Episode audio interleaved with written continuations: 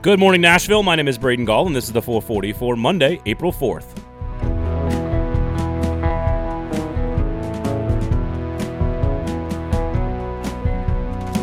Coming up on the show today, the Memphis Grizzlies are attempting to make franchise history. Nashville SC turns their current road trip into a success. The Vanderbilt Tennessee baseball rivalry continues to prove why it's the best in the state and the best in the sport. But we begin with the questions you have to have answered about the Titans' new stadium. First of all, before we get started today, I just want to say thank you to everyone who came out to support our kids by running in the eighth annual J.E. Dunn Hammer Down race. Of course, all the time over the last two weeks on the show, dedicated to that race, that great event run by J.E. Dunn. All the money, of course, benefiting our kids. So much appreciation for all of you folks in Nashville who came out and ran the 5K on Saturday morning. And of course, special thanks to the Kingston Group. You guys know the name. BuildKG.com is the website for donating their space on this show the last two weeks to our kids to make sure that event was so successful. So again, check out ourkidscenter.com, learn more about the organization, get involved here. You should know who they are. So again, thank you guys for coming out and running with us and supporting the organization. We really, really appreciate it. Friday offered us another round of Titans Stadium news, as everyone has heard the Cam Sexton radio interview by now. The Tennessean Speaker of the House loosely floated some numbers and details about a potential stadium financing plan, after the governor's office, of course, promised $500 million from the state. I will save many of the details surrounding the toughest questions and answers for our longer conversation tomorrow with Zach Lyons, of course, Broadway Sports Media, Football and Other F Words Pod. We're going to spend a lot more time on this on Tuesday, but the questions are this. Who is paying for what and how, obviously? How much will be actual new spending by the city? What is the governor's motivations here, and what is he trying to extract from John Cooper? Why is all of this information coming out now? What do you have to win from a media strategy standpoint? What are the details of the entire East Bank development? And who will be fighting over those details and why? And last but not least, what role does the Republican National Convention play? We will answer all of these questions on Tuesday's show, but for now, all that matters is that there could be somewhere between 1.4 and 1.6 billion dollars in funding for a brand new Super Bowl capable retractable roof stadium in Nashville, Tennessee. And not a penny of it so far would be considered new spending out of the city's general obligation budget. We could be weeks or months away from any fully finalized financial details, but those numbers that are being floated from multiple places, and it's happening for a reason. A deal is coming for something. And if it's true, and three quarters of a potential brand new stadium has already been paid for, well, the city is off to a hell of a start in terms of negotiations. The Tennessee Volunteers baseball team came into Nashville over the weekend and swept the Vanderbilt Commodores, a top 10 baseball team, with relative ease and a bunch of drama, which of course is great for the sport. Now, I'm not going to sit here and say that this particular win means more than than just sort of an average really important road series in the SEC. You've already won. Tennessee's already won against Ole Miss and beaten South Carolina, and it's it's important. It's the first time they were in Hawkins Field, ranked ahead of Vanderbilt for the first time in forever, and it's the first time they've won since you know 2008 and all that stuff. And and it is important. There does feel like you know you have to sort of beat the king to be the king, and Vanderbilt has been the king. But what makes this so much better? Than just two teams that are really good at baseball playing. Again, I, I don't think this Vanderbilt team is as good as some of the teams that they've had in the past or even the national title teams. This Tennessee team is maybe not as good as its number 1 ranking or 19 consecutive wins or 28 and 1 record. Obviously it's very very good, but this doesn't get, you know, this particular series doesn't guarantee either team anything moving forward in the future. But what it does guarantee is that the drama will still be there. These two programs dating back to last season absolutely despise each other, and it's wonderful. I'm 100% here for it. It has turned into one of the best rivalries in the state in any sport, and it's probably the best rivalry in all of college baseball right now. And the drama is turning into a tradition between these two programs. Tennessee had a home run negated in the very first inning for an illegal bat, and there are rumors that this bat is being investigated potentially by the NCAA. And it sort of set the soap opera tone for the entire weekend. And like I said, I'm here for every bit of it because Vanderbilt and Tennessee are two very different universities with two very different baseball programs and very different socioeconomic cultures. And what is fascinating about these two teams, baseball teams, is that they sort of embody and represent and play the game that sort of define those two different cultures. Vanderbilt is the tux wearing, martini drinking James Bond of college baseball who's been attending and dominating this exact party for 15 years.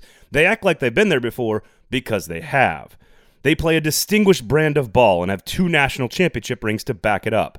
Tennessee is a bunch of drunken rednecks riding in the back of a Chevy who've kicked in the back door to the exact same party carrying a keg of natty, wearing trucker hats and fur coats, hitting dingers, and not giving a shit about what anybody says.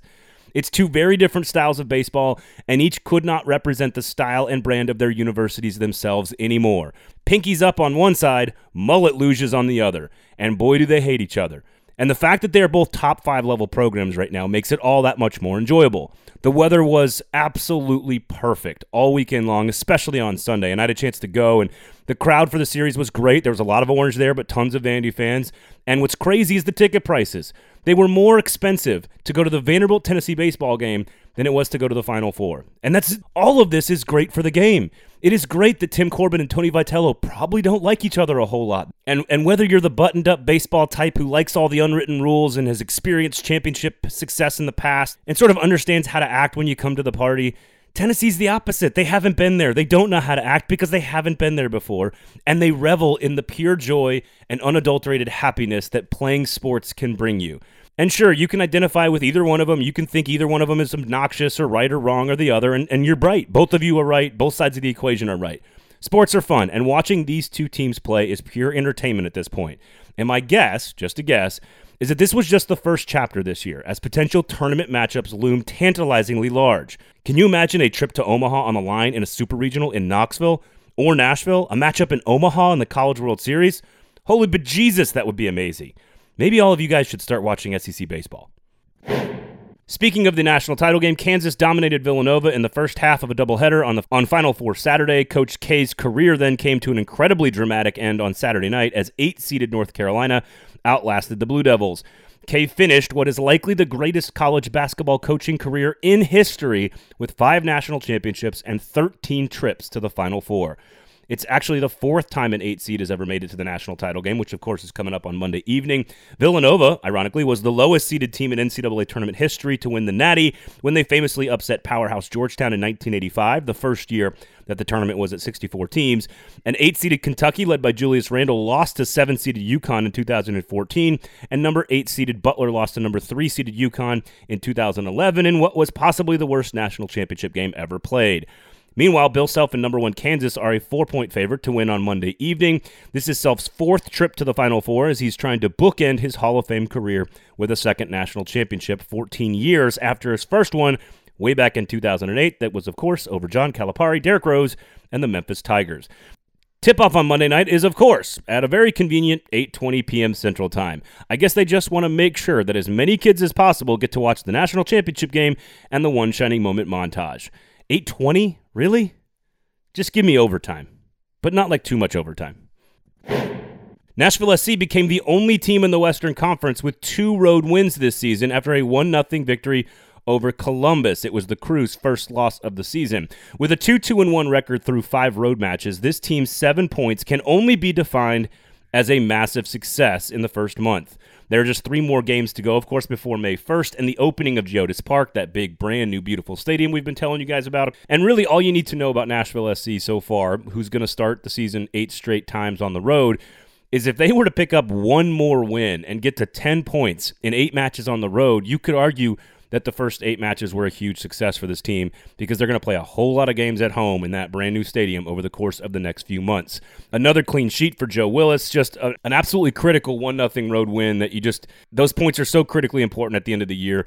Just a really big showing, and to have two road wins already on the season is, is quite a remarkable start. So, just a couple more weeks, and we're going to open up that really beautiful new park down there in Wedgewood-Houston. The Memphis Grizzlies beat the Suns on Friday night to take two out of three this season from the number one team in the Western Conference for their 55th win of the year.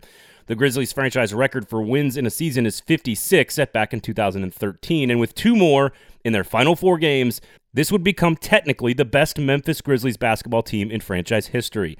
The win over Phoenix was the team's seventh straight, all, of course, without Ja Morant, who is out with another knee injury. The idea is to get their star point guard healthy for the playoff run which again begins in just a couple of weeks. It's been more than two weeks since he left the lineup and should be evaluated for a return quickly this week. Memphis will play Utah on Tuesday and Denver on Thursday on the road before wrapping up the regular season against the Pelicans on Saturday and Boston on Sunday, both at home. with the Titans and the Predators and college baseball and all the things that are going on in this state, it is a remarkable year in Tennessee for professional sports and college sports. What a time to be alive here. Memphis Grizzlies potentially breaking a record and having the best regular season in franchise history. Thank you guys all for listening. My name is Braden Gall. You can follow me on Twitter at Braden Gall. Zach Lyons up tomorrow with the Titans long form on Tuesdays. Don't want to miss it, of course, the YouTube page as well. Follow us on the socials. Click all the buttons that we're asking you to click. We really, really appreciate it. My name is Braden Gall. Again, thank you all for listening. This has been the 440 for Monday, April 4th. The 440 is a production of 440 Media, written and produced by Braden Gall, music by William Tyler.